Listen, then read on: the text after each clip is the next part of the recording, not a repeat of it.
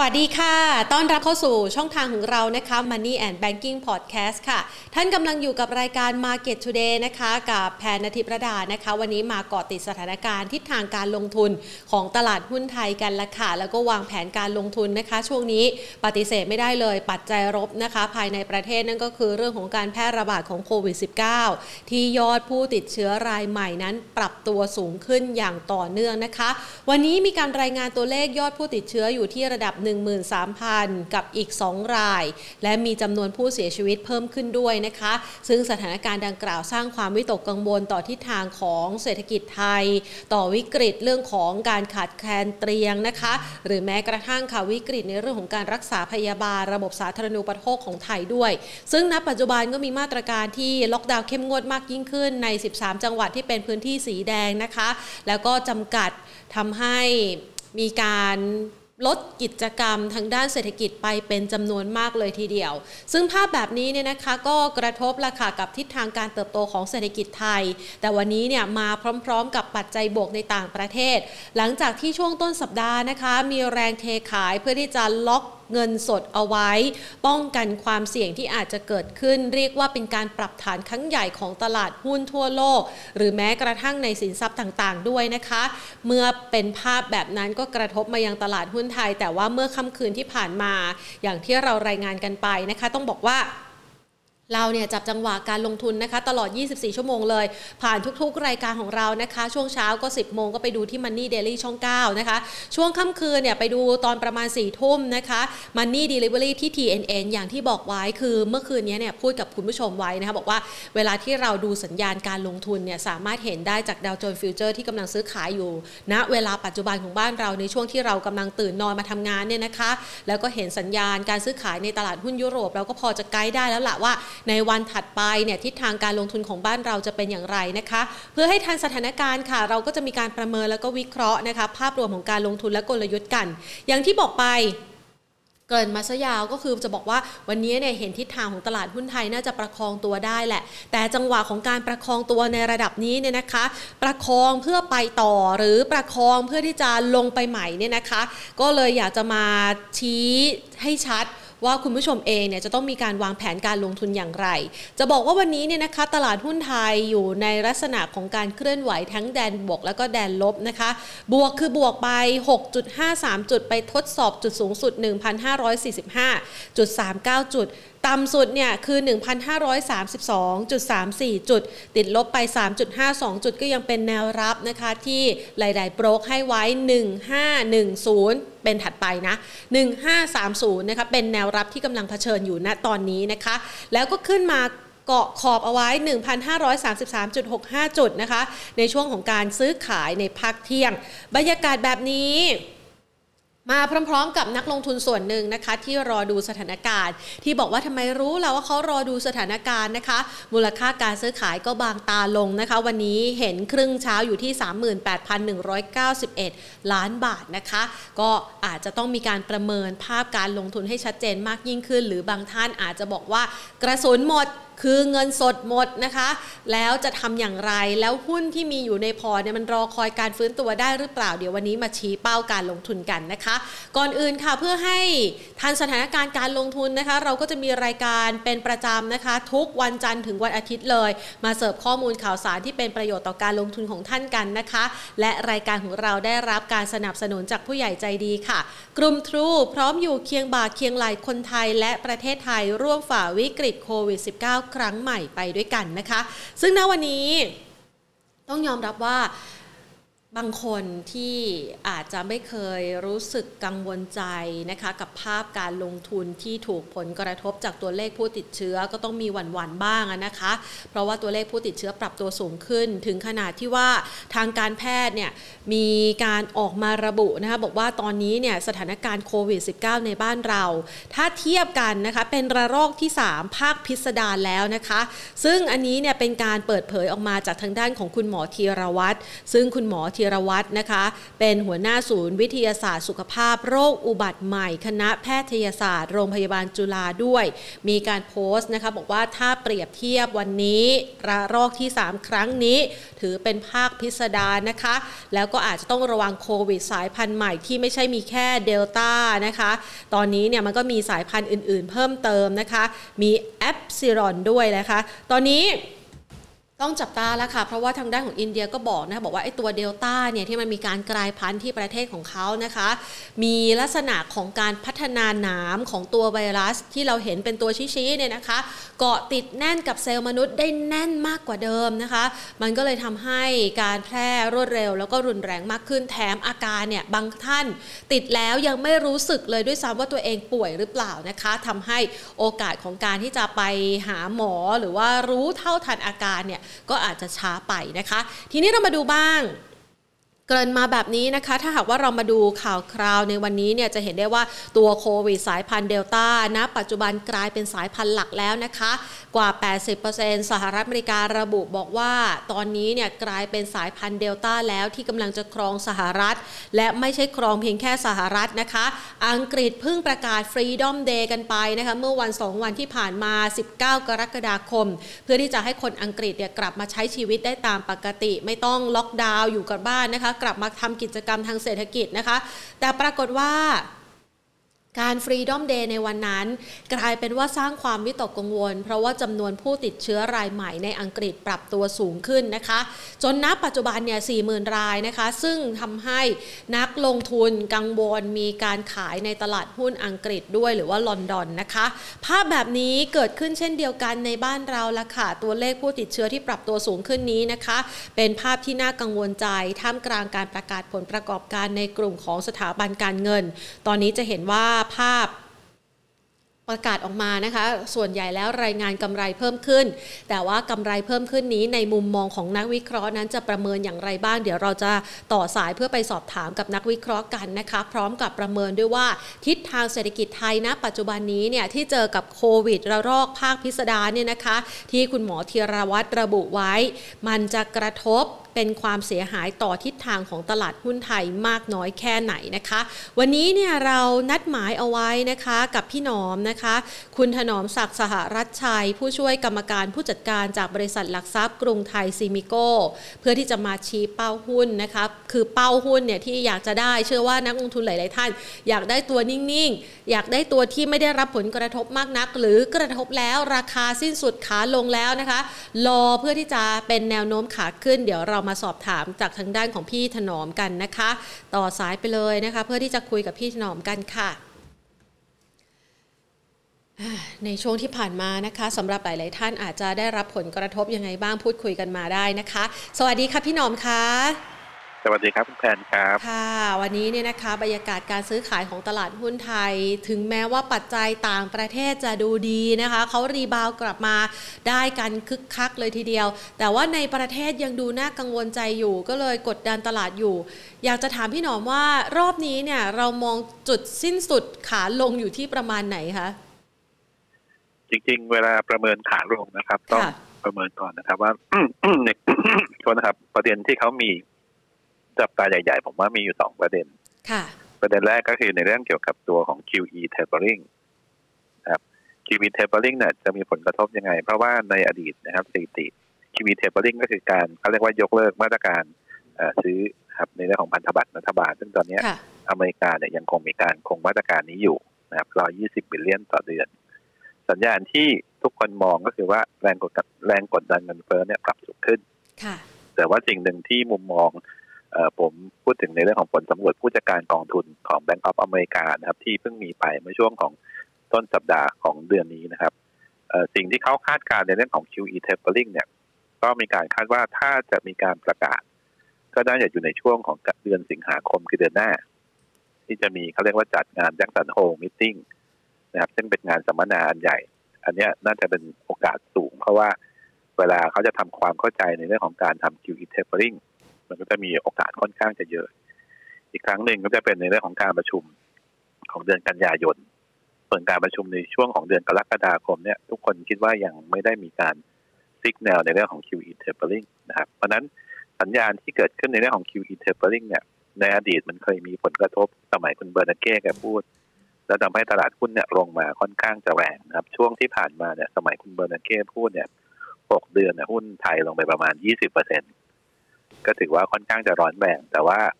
ครั้งนี้อาจจะแตกต่างจากครั้งที่ผ่านมา เพราะว่าตัวรอบที่ผ่านมาของ QE tapering เนี่ย สมัยคุณเบอร์นาเก้ที่มีวิกฤตคริสิสของเขาเรียกว่า global financial crisis เนี่ยหุ้นไทยตอนนั้นบวกเยอะ เพราะว่ามีฟันโปรไหลเข้ามา แต่รอบเนี้ยฟันโปรไม่มีเลยนะเพราะนั้นผมเชื่อว่า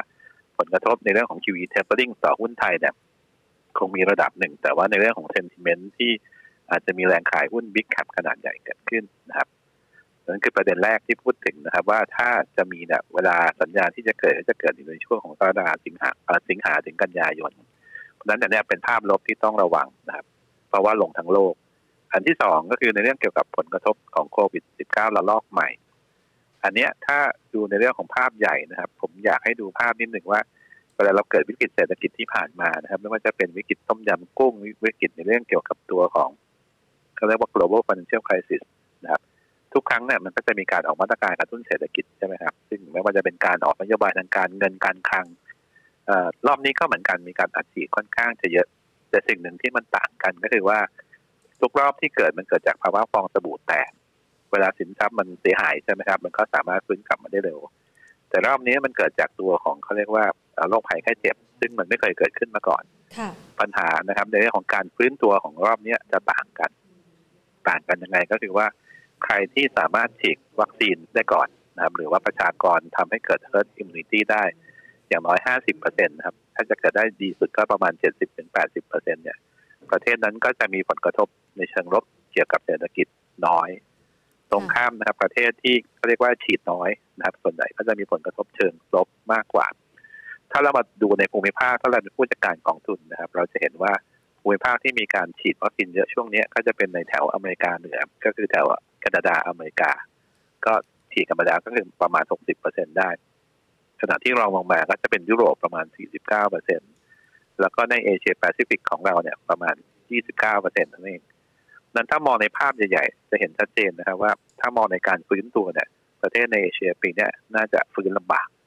เพราะว่าทุกคนจะต้องมีการออกมาตรการล็อกดาวน์นะครับ เพื่อควบคุมการระบาดของโควิด ยกตัวอย่างเช่น ไม่ว่าจะเป็นอินโดนีเซีย มาเลเซีย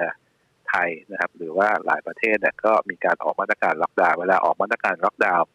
สิ่งที่มีผลกระทบเชิงลบก็คือว่าในเรื่องเกี่ยวกับอุปสงค์ในประเทศก็คือการบริโภคชะลอลง หรือว่าการท่องเที่ยว ก็ฟื้นตัวได้ช้าครับเพราะฉะนั้นอันนี้ก็จะเป็นคีย์หลักนะครับเพราะนั้นคำถามที่แฟนถามว่ารอบนี้จะลงไปถึงระดับไหนอย่างไรเนี่ยนะครับ ผมมองว่าอามองในเรื่องของปัจจัยพื้นฐานก่อนนะครับ ระดับ PE ตอนนี้ถ้าเรามองหุ้นที่ระดับพันห้าเนี่ย PE ก็อยู่ที่ประมาณสิบเจ็ดจุดแปดเท่า ถามว่าสูงไหมก็สูงระดับหนึ่ง แต่ก็ไม่ได้เยอะมากนะครับถามว่าลงไปต่ำกว่านี้ได้ไหม ผมว่ามีโอกาส แต่โอกาสลดลงยังกล่าวผมคิดว่าน่าสนใจในการเข้าไปซื้อนะครับ เหตุผลเพราะว่าอย่างที่ผมเรียนไปแล้วนะว่ารอบนี้ฝรั่งเนี่ยเขาไม่ได้ซื้อหุ้นไทย ตั้งแต่ช่วงของปลายคือเขาซื้อแค่ปีที่ผ่านมาซื้อแค่สองเดือน ที่เหลือขายตลอดเลยนะครับแล้วที่ผ่านมาหุ้นเราถ้าจะตกแรงๆเนี่ย มันจะต้องเป็นการขายหุ้นขนาดใหญ่ ซึ่งขนาดใหญ่ตอนนี้ก็จะมีแต่ฝรั่งกับตัวของกองทุนในประเทศ ซึ่งผมเชื่อว่าฝรั่งเนี่ยเขาลด position ไทยไปนานแล้วนะครับ เพราะฉะนั้นโอกาสที่เขาจะขายเยอะๆเนี่ย ถ้าจะเกิดก็เป็นเรื่องของการทำช็อต position มากกว่า ส่วนประเด็นของกองทุนในประเทศเนี่ยอันนี้ก็มีโอกาสเพราะว่าเราจะเริ่มเห็นว่าตั้งแต่เกิดวิกฤตในเรื่องเกี่ยวกับตัวของระบาดเนี่ยล็อกดาวน์เนี่ยคนที่ขายเยอะจะเป็นกองทุนในประเทศนะครับ ซึ่งอันนี้ก็จะเป็นตัวหลักที่ทำให้หุ้นลง แล้วตัวเสริมตอนนี้ก็คือเมื่อกี้ที่ผมเรียนว่าเศรษฐกิจที่ฟื้นไม่เท่ากันเนี่ยมันจะส่งผลให้ตัวของมีการปรับประมาณการ GDP ลงรอบใหม่ แล้วรอบนี้ที่น่าสนใจคือในเรื่องของผลสำรวจผู้จัดการกองทุนที่ผมเรียนไปเนี่ยเขาเริ่มมีมุมมองในเรื่องเกี่ยวกับตัวของเศรษฐกิจนะครับโลกนะครับ ว่าจากเดิมที่มองว่าเป็นขาขึ้นขาขึ้นขาขึ้นตอนนี้เขาเริ่มมองว่ามัน peak out peak out คือว่าผ่านจุดสูงสุดไปแล้วทั้งเศรษฐกิจแล้วก็ผลกำไรบริษัทจดทะเบียน เพราะนั้นผมเชื่อว่า อันนี้จะเป็นตัวแปรอันหนึ่งที่ทำให้เราอาจจะมีการลง แล้วก็และคอมเมนต์ตอนนี้คือหุ้นที่เราเคยเชียร์กันหุ้น cyclical sector ใช่ไหมครับ ไม่ว่าจะเป็นหุ้นอิงเศรษฐกิจ แบงก์พลังงานปิโตรเนี่ยหรือว่าตัวของ commodity ตอนนี้ถูกปรับน้ำหนักลง ซึ่งอันนี้ก็เป็นเหตุผลที่เราเริ่มเห็นแรงขาย เพิ่มเพิ่มขึ้นในหุ้นกลุ่มเหล่านั้น แล้วก็ย้ายไปยังกลุ่มเทคโนโลยี ซึ่งกลุ่มเทคโนโลยีบ้านเราไม่มีเลยนะครับเพราะนั้นอันนี้ก็จะเป็นปัจจัยเชิงลบเพราะนั้นผมมองว่ารอบนี้ถ้าจะลงเนี่ย พันห้าเนี่ยน่าจะเป็นจุดแรกที่พิจารณาโอกาสต่ำกว่านั้นมีไหมนะครับขึ้นอยู่กับในเรื่องของการสามารถในการฉีดวัคซีนแล้วก็ขึ้นอยู่กับในตัวของการออกมาตรการกระตุ้นเศรษฐกิจนะเพราะนั้นอันนี้ผมเชื่อว่าน่าจะเป็นปัจจัยสำคัญมากกว่าครับค่ะ ถ้าเรามองในลักษณะแบบนี้แล้วเนี่ยนะคะ ทิศทางของตลาดหุ้นไทยณปัจจุบันนี้ที่ระดับสักประมาณใกล้ๆ แนวรับ 1,530 จุดเนี่ยนะคะ ถือว่าสิ้นสุดทางลงแล้วหรือยังคะพี่หนอม ผมว่ายังไม่สิ้นสุดนะครับ เพราะว่าประกี้ที่ผมเรียน เพราะว่าความเสี่ยงเชิงลบมันมีมากกว่าความเสี่ยงเชิงบวกนะครับเพราะว่าถ้าเรามองปัจจุบันเนี่ยเนื่องจากว่าปีนี้ผมบอก key หลักคือเราต้องฉีดวัคซีนประเทศที่ฉีดวัคซีนได้เยอะก็จะมีโอกาสเขาเรียกว่าเปิดเศรษฐกิจได้เร็วกว่า เพราะนั้นตอนนี้สิ่งแรกที่ผมเชื่อว่าเราเดินมาถูกทางก็คือว่าเราเริ่มมีการซื้อวัคซีนเพิ่มเติมถูกไหมครับค่ะ20 ล้านโดสของไฟเซอร์ ซึ่งมาชดเชยในส่วนของแอสตราเซเนกาที่อาจจะหายไป ก็อันนี้ก็น่าจะเป็นปัจจัยระดับหนึ่งนี้ที่ผมทำให้ที่ทำให้เราเชื่อว่า อย่างน้อยตัวเลขที่มันผู้ติดเชื้อตอนเนี้ย มันก็คงจะพุ่งขึ้นไปเรื่อยๆนะเพราะว่าเราไม่สามารถที่จะเขาเรียกว่าเจอที่ไหนแล้วเอาวัคซีนไปฉีดเพราะเราไม่มีวัคซีนอันนี้มันก็จะพุ่งของมันขึ้นไปเรื่อยๆจนกระทั่งสูงไประดับหนึ่งนะแล้วเราเริ่มมีฉีดเพิ่มขึ้นเพิ่มขึ้นเนี่ย อันนี้ก็จะเป็นตัวช่วยที่จะทำให้ปรับตัวลงอย่างเอนาริโอที่สบคพูดถึงนะครับอย่างไม่ว่าจะเป็นของแบงก์กรุงศรีหรือว่าตัวของมหาลัยมหิดลเนี่ยผมว่าคล้ายๆกันก็คือว่า มันจะพุ่งขึ้นไปเรื่อยๆจนกระทั่ง ผมเชื่อว่าทุกคนก็จะเรียนร้ายหรือยอมรับกันไป ก็คือว่าอาจจะขึ้นไปถึงประมาณสองหมื่นแล้วก็อาจจะมีการปรับลง ข้อดีก็คือว่าอย่างน้อยเวลามันขึ้นเนี่ยคือ ทุกคนผมว่าเริ่มชาชินแล้วทุกวันเราจะเห็นนะครับตอนแรกเราก็แปดพันหมื่นหนึ่งวันนี้หมื่นสามมันก็จะเป็นหมื่นห้าสองหมื่นเพียงแต่ว่าสิ่งที่ผมคิดว่าตอนนี้เราจะต้องมีการ พิจารณากันก็คือว่าถ้าเราสามารถเร่งฉีดวัคซีนได้เร็ว แล้วก็ถ้าเรามีมาตรการเยียวยาหรือกระตุ้นได้ดีเนี่ยผมเชื่อว่านี้ก็จะช่วยทำให้แรงกดดันของการปรับลงเนี่ยน่าจะมีจำกัด ก็ยังมองเหมือนเดิมฮะอย่างที่คุณแทนบอกพันห้าร้อยสามสิบผมว่าไม่น่าจะอยู่ผมว่าน่าจะลงไปถึงพันห้าหรือต่ำกว่ามากกว่าครับ นะคะถ้าหากว่าเรามองจากประเด็นที่น่าจะกดดันทำให้ตลาดหุ้นไทยเนี่ยหลุดระดับ 1,500 แสดงว่ารอบนี้เนี่ยมาตรการล็อกดาวน์ที่เข้มงวดมากยิ่งขึ้นทำให้กิจกรรมทางเศรษฐกิจ หลาย ๆ กิจกรรมหายไปเนี่ยนะคะ ก็น่าจะส่งผลต่อความเสียหายของเศรษฐกิจไทยในวงกว้าง เรามีการทำซีนารีโอหรือว่าประเมินผลความเสียหายรอบนี้เอาไว้ด้วยหรือเปล่าคะพี่หนอมครับ ทางกรุงไทยแบงค์นะครับ ก็มีการทีมเศรษฐกิจของเขานะครับ ก็มีการออกประมาออกบทวิเคราะห์มานะครับ ว่าเดิมเนี่ยครับประมาณการเศรษฐกิจไทยไว้อยู่ที่ประมาณ 0.8 ถึง 1.6เปอร์เซ็นต์ซึ่งเดิมเนี่ยเขาค่อนข้างอนุรักษ์นิยมคือต่ำกว่าคอนเซนแซสอยู่แล้ว เพราะว่าตอนนั้นก็คือตลาดอยู่กันประมาณ 2.3 ซึ่งตอนนั้นก็ต่ำกว่า ตอนนี้เขาก็ปรับลงมาอีกเพราะว่าในเรื่องของการระบาดระลอกใหม่เนี่ยซึ่งถ้ามันกินระยะเวลาเนี่ยไปถึงประมาณ ก็คือสิ้นไตรมาสที่สามความเสียหายมันก็จะมีตั้งแต่สองจุดห้าแสนถึงสี่แสนล้านครับ ข้อดีสำหรับรอบนี้คือไม่ได้ล็อกดาวน์ทั้งประเทศครับ จะเป็นเฉพาะบางส่วน ซึ่งในบางส่วน 13 จังหวัดจริง ๆ ก็มีสัดส่วนประมาณ 60%ของ GDP นะ ก็ถือว่าเยอะเหมือนกัน แต่ว่าข้อที่ข้อดีที่ผมบอกครับว่า ก็คือมันไม่ได้ล็อกดาวน์ทั้งจังหวัด เลยทำให้กระทบยังไม่ได้เยอะมาก เราปรับ GDP ลงนะครับเหลือประมาณ 0.5 ถึง 1.3เปอร์เซ็นต์ นะครับซึ่งเชื่อว่าในหลายสำนักโดยเฉพาะของทางหรือว่าของทางตัวของแบงค์ชาติเองนะครับ ก็อาจจะมีการที่มาปรับลดในการประชุมครั้งต่อไป ก็เลยมองว่าปีนี้ส่วนใหญ่ก็สุดท้ายก็คงมาอยู่แถวก็ประมาณหนึ่งศูนย์ถึงหนึ่งดีกว่านะครับที่จะเป็นกรอบ ผมเชื่อว่าการปรับลดมากกว่านี้เนี่ย ก็มีโอกาสอย่างเดียวคือว่ามันระบาดจนกระทั่งเหมือนกรณีอินเดียนะซึ่งตอนนี้ผมเชื่อว่าทุกคนก็คงอยากให้เกิดอย่างนั้นนะครับ แล้วก็ การเยียวยาหรือมาตรการกระตุ้นสิ่งที่จะต้องจับตาคือว่าเม็ดเงินที่เรามีจากห้าแสนล้านเนี่ยจริง ๆ แล้วเนี่ยถามว่าเพียงพอไหมจริงๆเนี่ยมันสามารถจะขยายเพิ่มอย่างนั้นได้นะครับ ถึงแม้ว่ามันจะมีวงเงินเพดานอยู่ที่หกสิบเปอร์เซ็นของ GDP ก็ตามเนี่ย จริงๆในทางทางปฏิบัติเราสามารถขยายได้ เพราะว่าจริง ๆ รอบนี้ทุกประเทศก็เกินนะครับ ไม่ได้แบบประเทศไทยคนเดียว แล้วก็การเกินเนี่ยมันสามารถจะตอบได้ว่าถ้าเรากระตุ้น เศรษฐกิจโดยเอาเงินนี้ไปลงทุนแล้วทำให้ภาษีกลับมา สุดท้ายนะมันก็จะมีความเสี่ยงเชิงลบน้อยกว่า ผมก็เลยเชื่อว่าโอกาสที่เราจะเห็นในเรื่องของการกระตุ้นเพิ่มเติมหรือมาตรการขนาดใหญ่ก็น่าจะมีเช่นเดียวกันก็เลยบอกว่าผลกระทบความเสียหายตอนนี้ก็ประมาณ 2.5 ถึง 4 แสน GDP ที่ปรับลงก็ประมาณจุดสามนะครับถึงจุดห้าเปอร์เซ็นครับ ค่ะ ภาคส่วนไหนคะที่พี่หนอมกังวลใจมากที่สุด หรือว่ากรุงไทยซิมิโกไฮไลท์เอาไว้ที่น่าจะได้รับผลกระทบรอบนี้ เพิ่มเติมมากยิ่งขึ้นนะคะ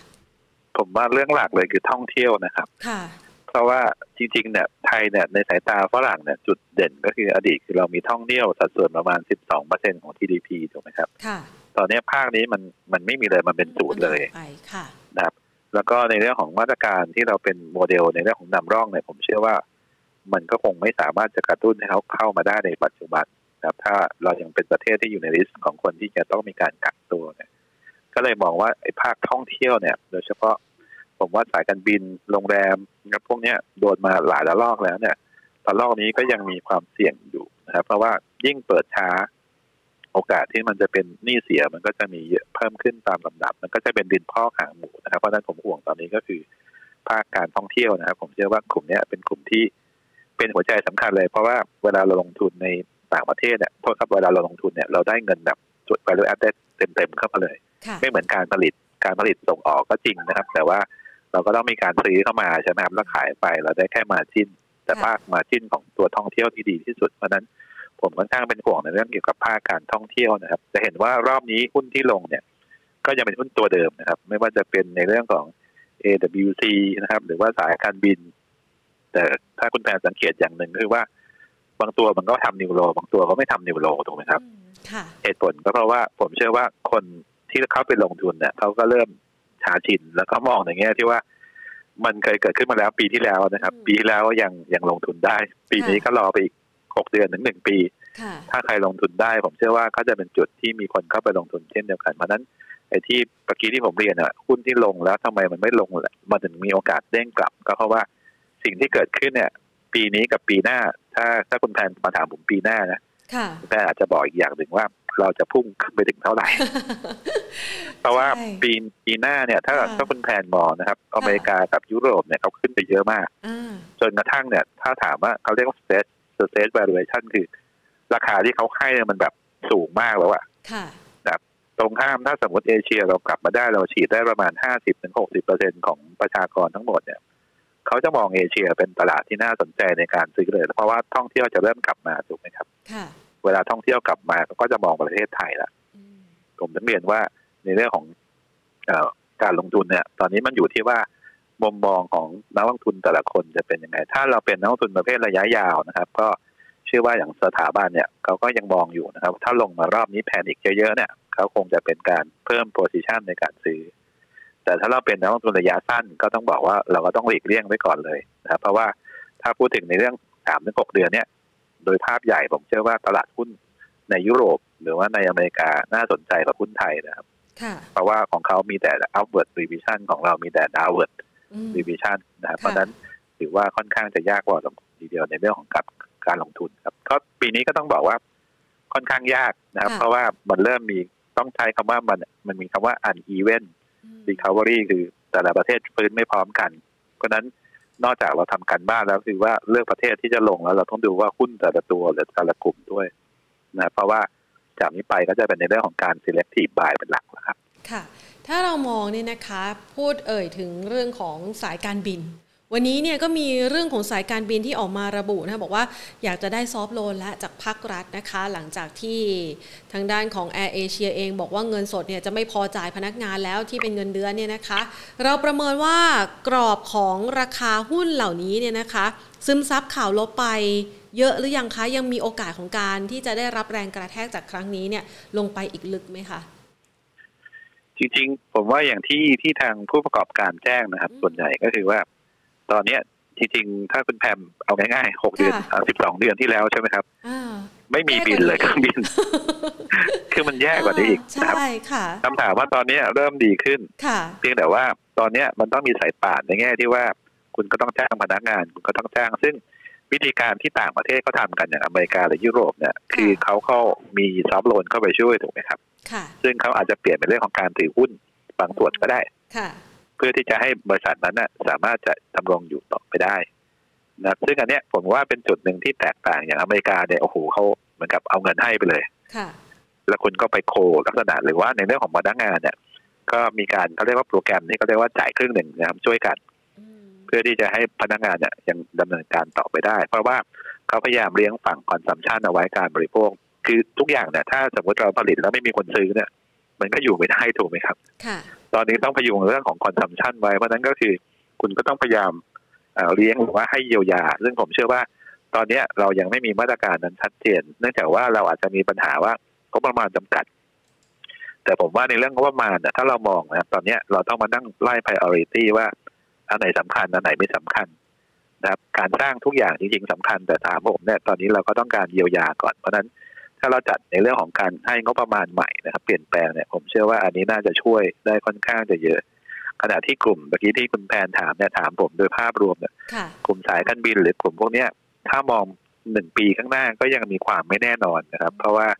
ไอ้การระบาดเนี่ยอย่างที่เราเจอเนี่ยค่ะคือปีที่แล้วเราบอกว่าฉีดแล้วก็หายแล้วใช่ไหมครับค่ะตอนนี้มันมีกลายพันธุ์อีกเดลต้า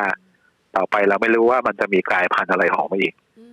ถูกไหมครับ เพราะฉะนั้นค่ะคนที่กว่าจะตัดสินใจเดินทางเนี่ย ต้องใช้ระยะเวลาเป็นหนึ่งถึงสองปีเลยทีเดียว เพราะฉะนั้นเชื่อว่ากลุ่มสายการบินเนี่ยอย่างน้อยเนี่ยต้องใช้เวลาอีกหนึ่งถึงสองปี เพราะฉะนั้นกระแสเงินสดเนี่ยเป็นสิ่งสำคัญอืมก็เลยมองว่าถ้าเอ่อรัฐบาลสามารถเยียวยาหรือช่วยเหลือได้ก็ดี แต่ถ้าไม่ได้เนี่ยผมเชื่อว่าก็ต้องใช้วิธีฟันดิ้งจากตลาดทุนนะครับค่ะก็ต้องเพิ่มทุนเอาอืมเพียงแต่ว่าการเพิ่มทุนจะต้องมีการ คือช่วงมันอยู่ที่จังหวะครับถ้าจังหวะไม่ดีก็ ถือว่าอาจจะทำให้ในเรื่องของของเม็ดเงินที่ได้ก็อาจจะไม่เพียงพอก็ต้องอาจจะหาก็เรียกว่าผู้ร่วมลงทุนรายใหม่ ๆ เข้ามาอืมอันนี้ก็จะเป็นชอยที่อาจจะเป็นตัวเลือกก็ได้ครับค่ะ ดังนั้นกลุ่มนี้ถ้ามองจากวันนี้ที่มีแรงขายออกมาค่อนข้างจะพอสมควรเนี่ยนะคะ ก็ยังไม่ควรเข้าไปรับใช่ไหมคะเผื่อใครสเป็นนใจเป็นผมเนี่ยผมว่าค่ะผมหลีกเลี่ยงมากกว่านะครับ เพราะว่าค่ะคุณแพมอย่าลืมว่าเวลาเราจะบินเนี่ยเราก็ต้องมานั่งเขาเรียกว่าเช็คอัพเครื่องใหม่ค่ะ เปลี่ยนยางใหม่อะไรใหม่ คอสในเรื่องของการเมนเทนแนนเนี่ยสูงค่ะผมว่าไม่ง่ายเลยสำหรับธุรกิจสายการบินต่างจากโรงแรมนะครับ โรงแรมนี่ก็ยังสามารถพัฒนาตอนนี้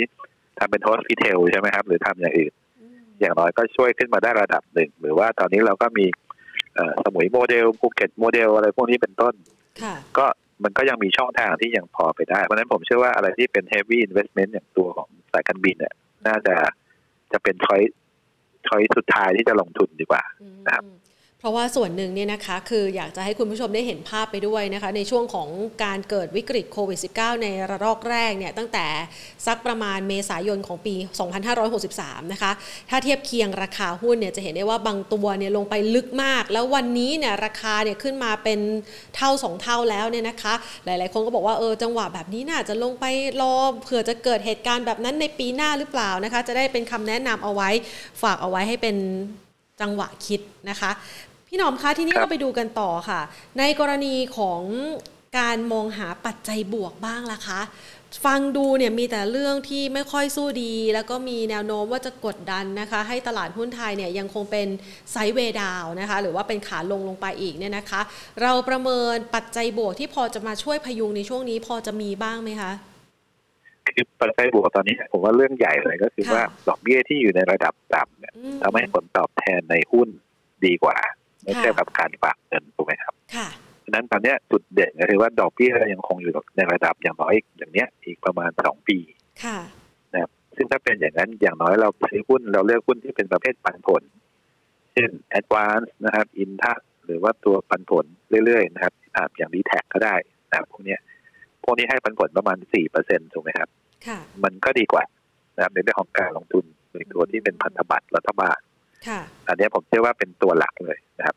ส่วนเอ่อประเด็นที่สองนะครับ ผมเชื่อว่าในเรื่องของ story มากกว่า ตอนนี้หุ้นไทยเนี่ยเอ่อตัวหลักๆเลยถ้าเรามองคนที่ใช้ตลาดหุ้นไทยตอนนี้เป็น retail นะครับค่ะไม่ใช่เป็นฝรั่งนะครับตอนนี้เงินก็จะเริ่มหมดแล้วค่ะพี่หนอม คือจริงๆเนี่ยผมว่า retail เนี่ยค่ะโดยภาพรวมเนี่ยเขาเขาพร้อมที่จะลงทุนมากกว่าอ่าเพียงแต่ว่าสมมติว่ารีเทลจะลงทุนเนี่ยเขาก็ต้องค่ะแบบมีปัจจัยคาทาลิสระยะสั้นว่า จะซื้อไปเนี่ยเพราะอะไรถูกไหมครับอ่าถ้าเราซื้ออย่างที่ผ่านมาเนี่ยพอเมษาปุ๊บเราเราซื้อเพราะว่าอย่างน้อยเนี่ยเดี๋ยวมันก็ต้องฟื้นถูกไหมครับ ค่ะ พอตอนนี้รอบสองมาถามว่าเราลงแล้วเราจะต้องฟื้นไหมผมก็เชื่อว่าเราก็ต้องฟื้นอยู่ดีอืมนะครับเพียงแต่ว่าฟื้นเร็วหรือฟื้นช้าค่ะนั้นตอนเนี้ยสตอรี่ของคนที่ลงทุน ผมเชื่อว่าที่ยังดีอยู่คือว่าเรามองว่าหุ้นไม่ค่อยดี แต่หุ้นที่ตกส่วนใหญ่จะเป็นหุ้นอยู่ใน SET fifty กับค่ะเซ็ตร้อยอืม ไอ้พวกที่เป็น non SET ร้อยส่วนใหญ่เนี่ยถ้าเราไป track ย้อนหลังดูปรากฏ performance ดีมากเลยนะครับคุณค่ะแทนครับเพราะฉะนั้นผมเชื่อว่าข้อดีก็คือว่า ตลาดหุ้นไทยยังมีแรงสนับสนุน จากเขาเรียกว่าการเข้าไปลงทุนในหุ้น small cap ซึ่งอันเนี้ยเราจะเห็นหุ้นหลายตัวนะครับ ที่ขึ้นมาแบบร้อยเปอร์เซ็นต์ก็มีสองร้อยเปอร์เซ็นต์ก็มีค่ะนะครับซึ่งอันเนี้ยผมเชื่อว่ามันเป็นตัวเสน่ห์อย่างหนึ่งนะครับ ที่ทำให้หุ้นไทย performance ดีได้ผมจำได้ว่าในช่วงบางปี ตอนนั้นก็เหมือนกันที่มีวิกฤต แล้วหุ้นตกเนี่ยปรากฏว่าหุ้นไทยเนี่ยโอ้โหเขาเรียกว่าร้อนแรงเพราะว่า retail เนี่ยเป็นคนหนุน แล้ว retail ส่วนใหญ่เนี่ยถ้าถ้าถามผมนะก็ในเรื่องของการลงทุนเขาก็ยังมีกำไรค่อนข้างจะสูงครับค่ะยกเว้นคนที่ลงทุนในหุ้นที่เป็น big capซึ่งส่วนใหญ่ก็จะเป็น SET fifty SET ร้อยเนี่ยผมเชื่อว่าผลตอบแทนก็ยังต่ำกว่า ก็วันนั้นจุดดีก็คือว่าเสน่ห์เราก็คือว่า retail ยังสามารถไปได้แล้วอีกอย่างหนึ่งถ้าเราดูหุ้น IPO ทุกตัวก็ยังให้ผลตอบแทนดีนะค่ะ เพราะฉะนั้น วันแรกๆดูดีมากเลยค่ะสามสิบเปอร์เซ็นต์ก็มีบางตัวก็ร้อยเปอร์เซ็นต์ก็มีเพราะฉะนั้นผมเชื่อว่า อันเนี้ยมันเป็นจุดบอกอย่างหนึ่งว่า อย่างน้อยเนี่ยก็คือตลาดหุ้นไทยเนี่ยเรายังสามารถไปได้ถึงแม้ว่าคือผมพยายามจะบอกว่าปีนี้ถ้าเราจะลงทุนเนี่ยอย่าไปดูแต่ชนีเยอะค่ะคือถ้าเราไปดูในเรื่องของพันหกพันห้าเลยก็ตามเนี่ยเพราะว่ามันเป็นผลจากตัวใหญ่ๆนะซึ่งตัวใหญ่ที่ลงเนี่ย ผมเชื่อว่าคนที่ลงทุนก็จะเป็นสถาบันเขาอยู่แล้ว แต่ถ้าเราเป็นรีเทลแล้วเราเลือกหุ้นเฉพาะที่น่าสนใจนะครับ โดยเฉพาะ small cap เนี่ยผมคิดว่ามีหลายตัวที่ฟื้นธุรกิจได้ดีอย่างธุรกิจที่เชื่อมโยงกับกัญชงกัญชาเนี่ยค่ะมันเป็นธุรกิจพืชเศรษฐกิจใหม่ใช่ไหมครับทีนี้อาจจะไม่เห็นค่าแต่ปีหน้าอาจจะเริ่มเห็นภาพที่มันชัดเจนก็ได้อืมหรือกรณีที่เอ่อเมื่อกี้อย่างที่เมื่อกี้เราคุยกันว่าหุ้นทำไมลงแรงๆถึงมีคนซื้อ เพราะว่าอย่างบางบริษัทที่เราเราเห็นว่าหุ้นตกไปเยอะๆเนี่ยเราต้องไปดูว่าบริษัทนั้นเองเนี่ยเขามี สินทรัพย์อะไรที่ที่เหลืออยู่บ้างเช่น มีตัวของที่ดินมีของสินทรัพย์เวลาเขาขายเขาก็เขาก็มีกำไรถูกไหมครับค่ะอันนี้ก็จะเป็นตัวช่วยทำให้คนส่วนใหญ่ก็ยังสนใจในหุ้นพวกนั้นอยู่เพียงแต่ว่าระยะเวลาของการลงทุนจะต่างกัน ถ้าคุณเล่นหุ้นตัวเล็กเนี่ย เวลาของทามมิ่งของการลงทุนอาจจะแค่สองสัปดาห์สามสัปดาห์ แต่ว่าถ้าเป็นระยะยาวหุ้นตัวหลักจากที่ลงมาแรงอาจจะต้องหกเดือน นั้นตอนเนี้ยผมอยากให้มีการปรับในเรื่องของ position ของพอร์ตมากกว่าว่า เอ่อเวลาเราเล่นหุ้นสมัยก่อนคือซื้อตัวใหญ่ไปเลย อันนี้ก็ต้องแบ่งนะครับว่าถ้าเป็นไปได้นะครับ ซื้อหุ้นไทยสักครึ่งหนึ่งกับต่างประเทศครึ่งหนึ่งในหุ้นไทยก็ต้องแบ่งว่าแบ่งเป็นหุ้นเล็กนะครับกับค่ะตัวของหุ้นที่เป็นตัวใหญ่ตัวกลางที่มีปันผลดีอย่างน้อยเนี่ยก็อยู่ในพอร์ต อันนี้ก็จะเป็น cushion ทำให้การลงทุนในหุ้นเนี่ยก็ยังให้ผลตอบแทนค่อนข้างจะดีนะครับ ส่วนใหญ่คนที่ติดหรือว่าในเรื่องของหุ้นเนี่ยส่วนใหญ่จะเป็นลักษณะของการ all in แล้วก็เวลาเข้าไปซื้อเนี่ย จะเป็นลักษณะของการซื้อโดยใช้ใช้โมเมนตัมหรืออารมณ์มากกว่าถูกไหมครับค่ะตอนนี้ก็คิดว่าน่าจะเป็นลักษณะอย่างนั้นเป็นหลัก เพราะฉะนั้นสิ่งที่อยากจะพูดถึงก็คือว่าเวลามันมีข่าวร้ายมันก็เป็นโอกาสในการซื้อสำหรับคนที่เป็นเงินออมค่ะแต่ขณะเดียวกันสำหรับคนที่มีเอ่อเอ่อเงินเงินร้อน ผมเชื่อว่าถ้าลงทุนนะครับ ก็ขอให้ระมัดระวังเพราะว่าช่วงนี้อาจจะไม่ค่อยเหมาะเท่าไหร่สำหรับคนที่มีเงินร้อนครับ ค่ะนะคะดังนั้นมาชี้เป้ากันดีกว่านะคะสำหรับใครที่อยากจะวางแผนการลงทุนช่วงนี้ เลิกสนใจดัชนีนะคะไม่ว่ามันจะไหลไปในทิศทางไหนนะคะ เราต้องหาโอกาสให้เจอนะคะ พี่หนอมช่วยชี้เป้า แล้วก็หาโอกาสให้เราหน่อยสิคะ เราสแกนแล้วก็พอจะเล่นธีมไหนได้บ้างคะสำหรับการลงทุนช่วงนี้ค่ะ คือประเด็นช่วงนี้ค่ะถ้าพูดถึงระยะสั้นสุดเลยก็เล่นของค่ะ earning result เป็นหลัก นะครับอืมใน earning result เนี่ยมันก็ค่ะจะมีพอแต่มาสสองก็จะมีการประกาศปันผลค่ะผมเชื่อว่าอย่างแรกก็คือถ้าใครไม่ค่อยชอบเสี่ยงก็หาหุ้นปันผลไปเลย ปันผลก็จะมีพวกอย่างเอินทัศนะครับ หรือว่าตัวของ a d v a n c e ค่ะหรือว่าตัวของผมว่าแบงก์หลายตัวนะครับ ก็ให้ผลตอบแทนดี แต่ต้องรอให้มันลงมาก่อนนะครับ แล้วก็พวกที่เป็นกองทุนรีดตอนเนี้ยรีดไม่ว่าจะเป็นดิฟจัสอีฟอะไรก็ตามเนี่ย ผมเชื่อว่าน่าสนใจเพราะว่า ข้อดีตอนนี้คือว่าดอกเบี้ยเนี่ยคงยังไม่ขึ้นเร็วเร็วในช่วงนี้ เพราะว่าแต่ก่อนเนี่ยรีดมันลงมาเยอะ ตอนนี้ก็เป็นหุ้นที่น่าสนใจสำหรับปันผลค่ะส่วนในเรื่องของ earning result นะครับ ถ้าพูดถึงตัวใหญ่เนี่ย เชื่อว่าส่วนใหญ่แล้วนะครับ เนื่องจากว่าปีที่แล้วเราเจอวิกฤตใช่ไหมครับ ฐานมันก็เลยต่ำกำไรก็เลยออกมาดี ยังมองว่าหุ้นที่ได้ประโยชน์ช่วงนี้ก็คงถ้าพูดถึงธีมนะครับ ก็คงได้ประโยชน์จากบาทอ่อน แล้วก็ได้ประโยชน์จาก global pay ทั้งสองส่วนนี้มันจะไปอยู่ในหุ้นที่เป็นอิงส่งออกเป็นหลักค่ะ ส่งออกบ้านเราก็จะมีพวกอ่อก็มีอิเล็กทรอนิกส์นะครับที่เห็นชัดเจน ซึ่งราคาก็ขึ้นมาระดับหนึ่งแล้ว ไม่ว่าจะเป็น KCE HANA หรือว่าตัวของ Abico Hightech หรือ SAT ซึ่งกลุ่มเนี้ยเริ่มมีผลกระทบเชิงลบนิดหนึ่งก็คือว่ามันเริ่มมี supply disruption กรณีที่ไม่ว่าจะเป็นทั้งของเราเองนะครับ ถ้าเรามีการล็อกดาวน์เนี่ยเราทำให้ผลิตไม่ได้ หรือว่าในต่างประเทศเอง ถ้าเขาล็อกดาวน์เขาก็รับออเดอร์ได้ช้าอันนี้ก็จะเริ่มมีปัญหาในเรื่องของ supply โดยเฉพาะกลุ่มชิ้นส่วนยานยนต์นะครับค่ะส่วนในเรื่องของเกษตรส่งออกเนี่ย ผมเชื่อว่ายังดีอยู่นะ ที่น่าสนใจก็อย่างเช่น TU ปีนี้ค่อนข้างจะเด่นนะครับ เมื่อเทียบกับปีที่ผ่านมาที่ที่ธุรกิจไม่ค่อยดี แล้วก็เลน lobster ผมเชื่อว่าในอเมริกาก็น่าจะเริ่มค่อยๆฟื้นก็น่าจะเป็นตัวที่ดีที่สุดนะครับ จริงๆ สมัยก่อนเราจะเชียร์พวก CPF อะไรก็ตาม แต่พอดีผมว่า CPF เองเราเห็นว่าราคาหุ้นเนี่ยไม่ขึ้นเลยนะครับอ๋อลงอย่างเดียว ใช่ค่ะเหตุผลหนึ่งก็เพราะว่าเขาก็มีการลงทุนในตัวของโลตัสค่อนข้างจะเยอะค่ะ ซึ่งอันนี้ก็อาจจะทำให้ในเรื่องของผลการดำเนินงาน อาจจะไม่ได้โตเยอะมากเราเห็นทั้ง CBL กับ CVF เหมือนกันเลยค่ะนะครับเพราะว่า performance ของเออโลตัสอาจจะเป็นตัวดึงก็ได้ทำให้กำไรดูไม่ดีประกอบกับปีนี้ราคาหมูไม่ได้ดีเท่ากับปีที่แล้ว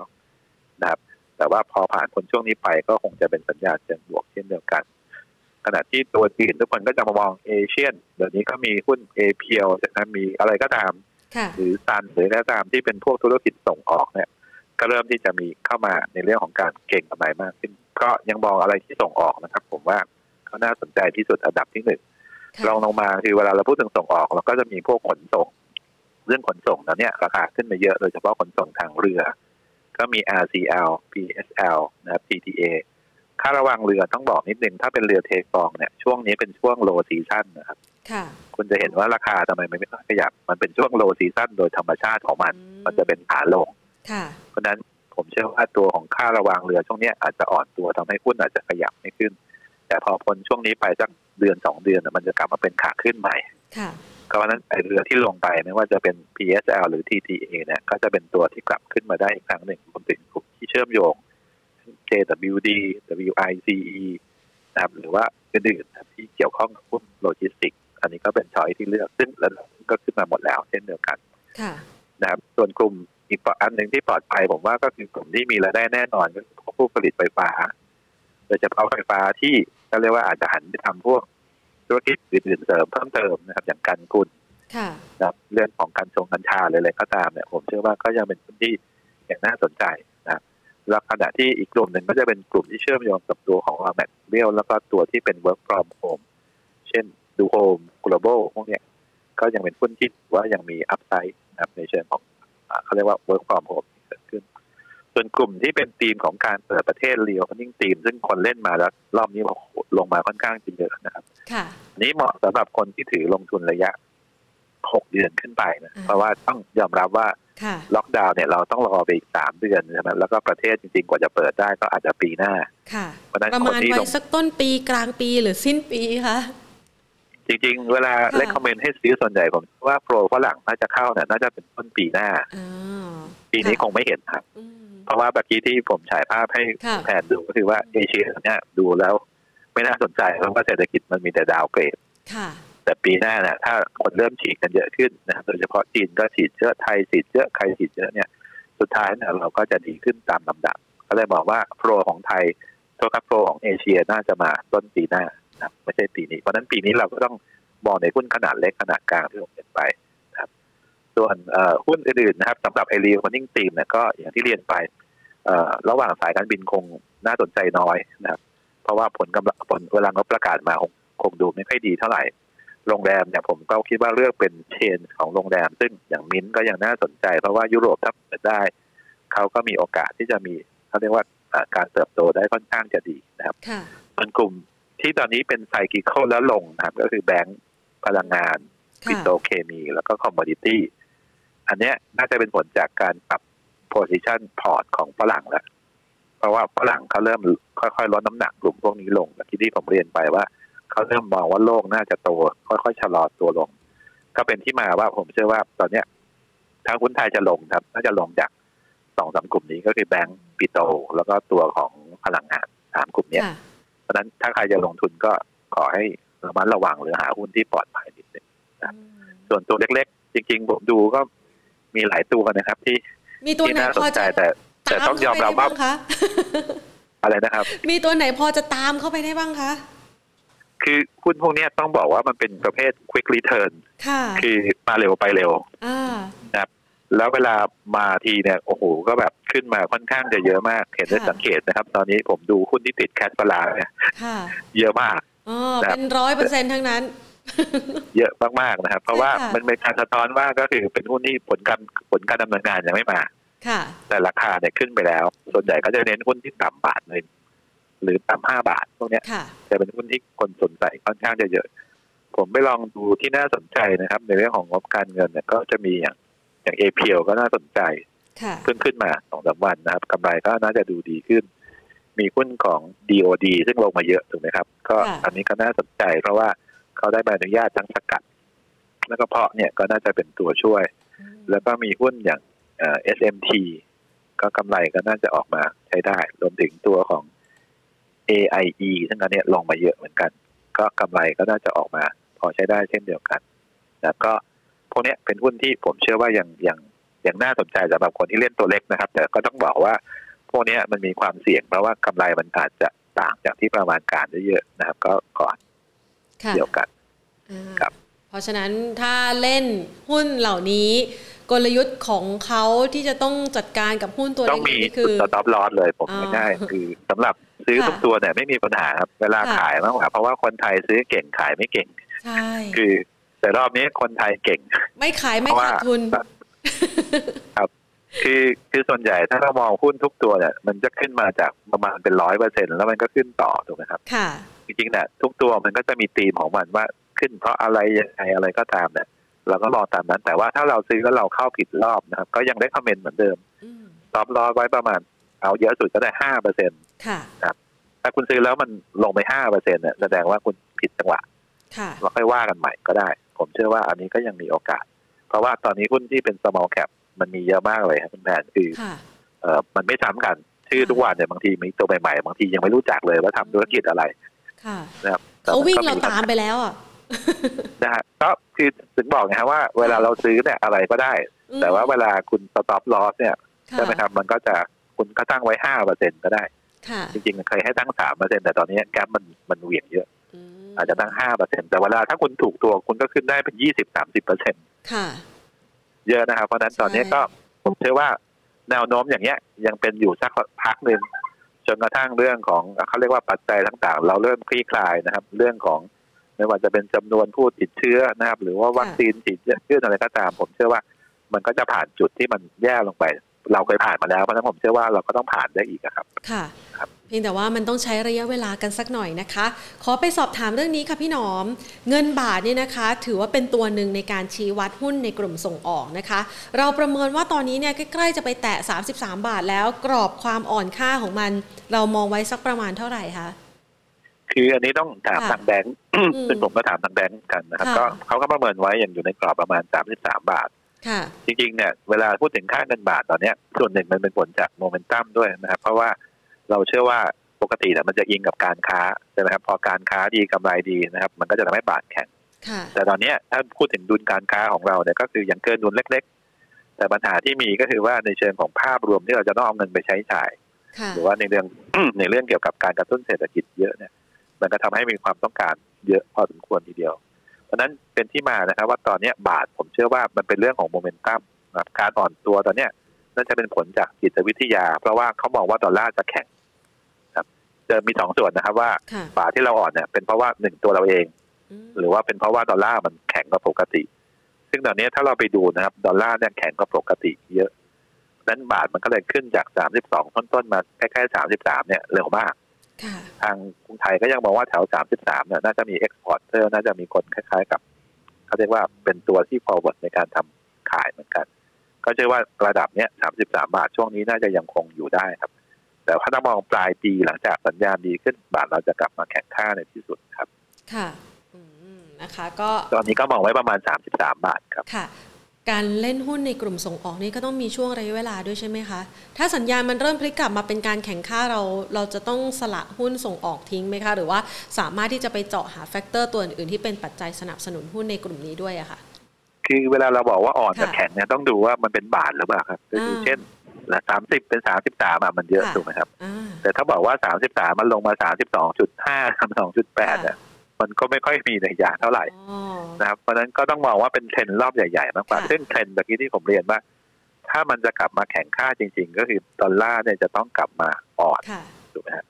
คือถ้าดอลลาร์อ่อนเมื่อไหร่เนี่ยทุกประเทศก็จะเป็นสัญญาณเชิงแข็งค่านะครับเหมือนกับค่ะในอดีต ซึ่งการอ่อนของดอลลาร์เนี่ยผมเชื่อว่าก็จะเกิดก็ต่อเมื่อแนวโน้มอย่างที่เรียนไปว่า ถ้าเศรษฐกิจอเมริกาดีเขาไม่ขึ้นดอกเบี้ยเร็วถูกไหมฮะตัวดอลลาร์เขาก็จะกลับมาอ่อนได้ในที่สุดเช่นเดียวกัน และอีกอย่างอย่าลืมว่าอเมริกาก็ใช้เงินหนุนเศรษฐกิจเยอะนะครับเขาก็คงไม่อยากให้ของเขาแข็งค่าเท่าไหร่เช่นเดียวกัน ก็เลยเป็นสาเหตุหนึ่งที่ผมเชื่อว่า ตัวของค่าเงินที่ตอนเนี้ยที่มันมีความผันผวนเนี่ยมันใช้ประเด็นจากตัวของโควิด -19 ระบาดค่ะแต่พอมันเริ่มซาซาแล้วเริ่มดีขึ้นเนี่ยเดี๋ยวทุกอย่างมันก็จะ kick back กลับอืมก็คือว่าจากบาทที่อ่อนก็จะกลับมาแข็งดอลลาร์ที่แข็งก็จะกลับมาอ่อนเพราะฉะนั้น ผมเชื่อว่าหุ้นที่ได้ประโยชน์จากการ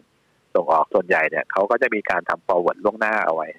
เพราะฉะนั้นเชื่อว่าผลกระทบก็ไม่น่าจะเยอะเท่าไหร่เช่นเดียวกันครับค่ะ ขอสอบถามนะคะคำถามจากคุณผู้ชมนะคะ นักลงทุนที่สอบถามกันเข้ามานะคะ คุณสุรศักดิ์ถามเกี่ยวกับหุ้นของ MCS และก็โซนิกค่ะ พี่หนอม มองยังไงคือบ้างไม่ได้คะทำทั้งสองตัวนะครับ แต่ว่าอ่าเหล็กค่ะของ MCS จะเป็นเหล็กที่ประเภทเขาเรียกว่าแรงดึง แล้วก็เป็นออเดอร์จากทางต่างประเทศเป็นหลัก พวกนี้ค่ะมีออเดอร์แน่นอน อืมเพราะฉะนั้นกำไรเนี่ยส่วนใหญ่จะค่อนข้างดีนะครับค่ะก็คิดว่าเป็นหุ้นปันผลนะครับ ก็ยังถือต่อไปได้ ส่วนโซนิกเนี่ยผมคิดว่าก็ใช้ประเด็นเดียวกับตัวของเขาเรียกว่าโลจิสติกค่ะที่คิดว่ายังมีออกเขาเรียกว่าระดับราคาค่าค่าขนส่งเนี่ยที่ยังแพงอยู่ แต่ก็ต้องระวังนิดนึงเพราะว่าหุ้นเนี่ยก็ขึ้นมาค่อนข้างจะเยอะพอสมควรทีเดียวเพราะว่าขณะที่หุ้นตัวใหญ่ๆ เราจะเห็นไม่ค่อยขึ้นนะครับ แต่ว่าปรากฏโซนิกที่ผ่านมาหลังๆ เนี่ยพุ่งแรง พอสมควรทีเดียวทำ high ก็ขอให้ระวังด้วยครับอืมค่ะถ้าดูทางเทคนิคตอนนี้กำลังทำ high อยู่ เอ่อถ้าส่วนใหญ่ดูจากชาร์ตนะครับ ก็ถ้าค่ะไม่หลุด4บาท90ก็ยังถืออยู่ครับอืม นะคะสอบถามเพิ่มเติมนะคะพี่หนอมสำหรับใครที่ฟังมาตั้งแต่ช่วงต้นนะคะ จะเห็นได้ว่ามันมีหลายตัวหลายกลุ่มเลยนะคะ ที่เราสามารถที่จะเข้าไปเลือกลงทุนได้ แต่ถ้าอยากจะให้พี่หนอมเลือก top pick ให้กับคุณผู้ชมเลย เป็นตัวเด็ด ๆ ที่ไม่ควรพลาดนะคะ พี่หนอมจะ top pick เอาตัวไหนขึ้นมาดีคะคือตอนนี้ถ้า top pick ผมก็ยังค่ะเลือกอิเล็กทรอนิกส์นะผมก็ยังเลือก KCE เหมือนเดิมค่ะ เพราะว่าในเรื่องเกี่ยวกับออเดอร์เนี่ยมันมีอยู่แล้วค่ะ บาทอ่อนก็ตัวช่วยกำลังการผลิตก็กำลังขยายอยู่นะครับแล้วก็ผมเชื่อว่าพวกที่เป็นราคาพวก commodity น่าจะค่อยๆขยับลงอืมน่าจะทำให้ margin เขาเยอะขึ้นค่ะนั้นตัวที่ผมชอบตอนนี้ผมก็ยังชอบ KCE อยู่ เพราะว่าเป็นหุ้นที่ที่ได้ประโยชน์ทุกอย่างครับ เพียงแต่ว่ากำไรที่ออกมาเนี่ย อาจจะแบบช้าบ้างน้อยบ้าง เพราะว่าอยู่ในช่วงของการเขาเรียกว่ารันกำลังให้มันเต็มที่อยู่ ก็ชอบตัวของ KCE อืม จริงๆฮาน่าก็โอเคแต่ชอบ KCE มากกว่าเพราะว่าฮาน่ามันขยายกำลังการผลิตได้ค่อนข้างช้าค่ะอีกตัวที่ชอบจะเป็น TU นะครับค่ะเพราะว่าผมเชื่อว่าเกษตรส่งออกบ้านเราเนี่ยก็ยังดีโดยเฉพาะปีนี้ทูน่าของทียูเนี่ยค่อนข้างจะดีพอสมควรทีเดียว ก็เป็นหุ้นตัวที่ที่ยังให้ผลตอบแทนน่าสนใจ ส่วนเรือนะครับ จริงๆเนี่ยผมก็ยังชอบพีเชียอยู่นะครับค่ะจริงๆที่ทำไมชอบเพราะว่าอย่างที่ผมเรียนไปว่าค่าระวางส่วนใหญ่ปีเนี้ย ขึ้นมาแล้ว มันก็ตอนนี้อาจจะอ่อนตัวเพราะว่าปัจจัยฤดูกาลแต่เนื่องจากว่ามันไม่มีการต่อเรือใหม่เข้ามาขณะที่การค้าโลก อย่าลืมว่าทุกประเทศตอนนี้อย่างเอเชียตอนนี้เองเนี่ยก็ยังมีปัญหาอยู่ใช่ไหมครับ ถ้าเราผ่านล็อกดาวน์ออกมาเราก็จะมีดีมานเพิ่มขึ้น เพราะฉะนั้นค่าระวางเนี่ยน่าจะยังเป็นขาขึ้นอยู่เลยมองว่าการอ่อนตัวรอบเนี้ยของพวกพีเชียก็จะเป็นหุ้นที่น่าสนใจสะสมเพราะว่าเชื่อเชื่อว่าอัพไซด์ก็ยังมีอยู่นะครับในเชิงของการลงทุน เขาเรียกว่าทั้งระยะสั้นแล้วก็ระยะกลางเลยค่ะ แล้วก็ตัวอื่นนะครับที่ที่มองในเชิงของเออการลงทุน ถ้าพูดถึงระยะที่แบบว่ามีการมองไกลๆไปหน่อยนะครับ จริงๆเนี่ยผมก็ยังชอบมินไมเนอร์อินเตอร์เนชั่นแนลนะครับค่ะเพราะว่าเป็นหุ้นที่อิงกับรายได้ในโรงแรมในยุโรป ซึ่งผมเชื่อว่ายุโรปเนี่ยปีเนี้ยน่าจะมีสัญญาณที่ดีขึ้นและรายได้เขาดีขึ้นปกติมินเนี่ยเขาเรียกว่าทุกครั้งเนี่ยเวลามันหลุด สามสิบบาทลงมาเนี่ยมันก็จะหลุดสักพักหนึ่งแล้วมันก็จะกลับไปค่ะรอบนี้หลุดมาค่อนข้างจะแรงนะครับ เพราะว่าอย่างที่บอกไปว่าคนกลัวระบาดระลอกสองแต่ถ้าถ้าถามผมเนี่ย ก็เป็นจุดซื้อที่ดีสำหรับมินนะครับค่ะก็อันนี้เป็นตัวในกลุ่มที่ที่เป็นรีโอมันนิ่งทีมแต่แต่ว่าในเชิงของการลงทุนก็ชอบมินนะครับค่ะแล้วก็อีกอันหนึ่งผมก็มีเดียนะครับ ที่น่าสนใจผมยังชอบช่องสามนะครับอืมเพ ราะว่าผมเชื่อว่าอย่างล็อกดาวน์หรืออะไรก็ตามตอนนี้สื่อทีวีก็ยังเป็นสื่อที่น่าจะปลอดภัยค่ะกว่าสื่ออื่นๆแล้วก็ยังมีโอกาสที่ยังมีค่าโฆษณาที่ดีขึ้นในอนาคตด้วยอืมนะครับ ก็เป็นกลุ่มที่มองในเชิงของเอ่อน่าจะปลอดภัยในเชิงของการลงทุนระยะยาวด้วยครับ ค่ะ ยังก็มิมีนประมาณห้าจัด ครับค่ะนะคะอย่างมิ้นท์เนี่ยกรณีที่ตอนนี้มันมีการล็อกดาวน์แล้วก็ปิดสาขาในห้างมันกระทบไหมคะสำหรับหุ้นในกลุ่มร้านอาหารที่อาจจะได้รับผลกระทบจากมาตรการรัฐนะคะเราประเมินยังไงบ้างคะจริงๆทุกทุกอันที่ทำร้านอาหารเนี่ยผมว่าเขากระทบค่ะเหมือนกันตั้งแต่ครั้งที่แล้วอืมเพียงแต่ว่าตอนนี้มันมี Delivery ใช่ไหมครับที่สามารถจะทำค่ะได้ ซึ่งจริง ๆ แล้วถามว่า Delivery ช่วยได้เยอะไหมก็ไม่ได้เยอะ เพราะว่าร้อยเปอร์เซ็นปกติ Delivery คนก็สิบยี่สิบเปอร์เซ็นค่ะแต่ก็ถือว่าก็ยังดีกว่าที่ที่ไม่มีเลยอืมนะครับ และอีกอย่างเนี่ยผมว่ารายได้หลักของเขาเนี่ยในเรื่องอาหารก็สัดส่วนก็ไม่ได้เยอะมากที่เยอะจะเป็นโรงแรมมากกว่าอืมเพราะฉะนั้นผมมองว่าไอ้โรงแรมที่อยู่ต่างประเทศเนี่ย อันนี้ก็จะเป็นตัวช่วย ก็เลยมองว่าดาวไซด์ของเขาเนี่ยไม่น่าจะเยอะสำหรับมินนะครับอืมครับนะคะ ได้เลยค่ะพี่หนอมค่ะวันนี้ต้องขอขอบพระคุณมาก ๆ เลยนะคะสำหรับคำแนะนำแล้วก็ชี้เป้าหุ้นเด็ดให้กับเรานะคะขอบคุณครับคุณค่ะแทนขคอบรัคุบณค่ะ สวัสดีค่ะสวัสดีค่ะ ก็เป็นภาพนะคะของการลงทุนในช่วงเวลานี้นะคะ ตั้งโจทย์เอาไว้นะคะว่าช่วงจังหวะเวลานี้เนี่ยไม่ว่าดัชนีตลาดหุ้นไทยจะเป็นแนวโน้มไหนก็แล้วแต่นะคะ คือจะเป็นขึ้นจะเป็นลงจะเป็นไซด์เวย์นะคะ ถ้าคุณผู้ชมสามารถหาสตอรี่ที่เป็นตัวขับเคลื่อนประเด็นการลงทุนในรายตัวหุ้นได้นะคะ แล้วสามารถที่จะจับไซเคิลของราคาของมันได้ ก็มีโอกาสที่จะเข้าไปเลือกลงทุนในจังหวะที่เกิดวิกฤต เวลาที่เกิดแพนิคเซลหรือว่าภาพภายนอก เศรษฐกิจมหาภาคอาจจะไม่เอื้อนะคะทำให้บรรยากาศโดยรวมบางส่วนอาจจะมีแรงเทขายออกมา เพื่อล็อกกำไรเอาไว้บ้าง แต่อย่างไรก็ตามสำหรับนักลงทุนนะคะ ถ้าลงทุนได้ในระยะกลางถึงยาว ท่านมีโอกาสในวิกฤตที่เกิดขึ้นเสมอแล้วค่ะ เพียงแต่ว่าก็มาประเมินหาภาพกันนะคะสำหรับการลงทุนระยะกลางถึงยาวกัน ส่วนใครลงทุนระยะสั้นนะคะ อย่างที่บอกไปแล้วก็สัมภาษณ์นักวิเคราะห์กันมาต่อเนื่องเลยนะคะ จะต้องมีความฉับไวในเรื่องของการใช้เทคนิคนะคะ เครื่องไม้เครื่องมือต่างๆนะคะนำมาช่วยในการวิเคราะห์แนวโน้มของราคา แล้วก็ต้องตัดใจได้นะใช้สติมากกว่าอารมณ์นะคะ ถ้าหากว่าตัวไหนที่เข้าไปกะเก็งกำไรระยะสั้นนะคะ ต้องมีจุด stop loss หรือว่า cut loss เสมอนะคะ แล้วก็มองหาค่ะ จังหวะของการเคลื่อนไหวของราคาที่เป็นตัวที่เขาเก่งๆกันนะคะ แล้วก็มีแรงซื้อเข้ามาสนับสนุน ไม่ใช่ไปซื้อเอาตอนไม้ซาซาไปแล้วเนี่ยนะคะท่านก็อาจจะติดดอยกันได้นะคะอามาคุยกันนะคะสำหรับคุณผู้ชมค่ะที่ทักทายกันเข้ามานะคะ ผ่านทางทั้ง Facebook แล้วก็ YouTube Live ของเราณขณะนี้นะคะ หลาย ๆ ท่านเข้ามาทักทายกันนะคะ สวัสดีคุณ พีธนทิพย์นะคะ คุณสุรศักดิ์นะคะ สอบถามตัวหุ้นเข้ามาด้วย สวัสดีคุณอุสานะคะ สวัสดีคุณอาชินะคะ แล้วก็คุณอามานี่นะคะ19นะคะอามานี่19นะแล้วก็เข้ามาสอบถามกันนะคะ แล้วก็เล่นโพลกับเรานะคะ ในโพลของเราวันนี้เนี่ยเราสอบถามว่าจากมาตรการ work from home ของรัฐ คุณผู้ชม หรือว่านักลงทุนหลาย ๆ ท่านยังทำงานตามปกติไหม ทุกคนทำงานปกติแหละ แต่คำถามก็คือว่าทำงานที่ไหนไป work from anywhere หรือว่า work from home หรือว่ายัง work อยู่ที่ออฟฟิศนะคะ บอกว่าเทรดหุ้นที่บ้านอยู่แล้ว 42%อ๋อนะคะ work from home 36%ออกไปทำงานปกติ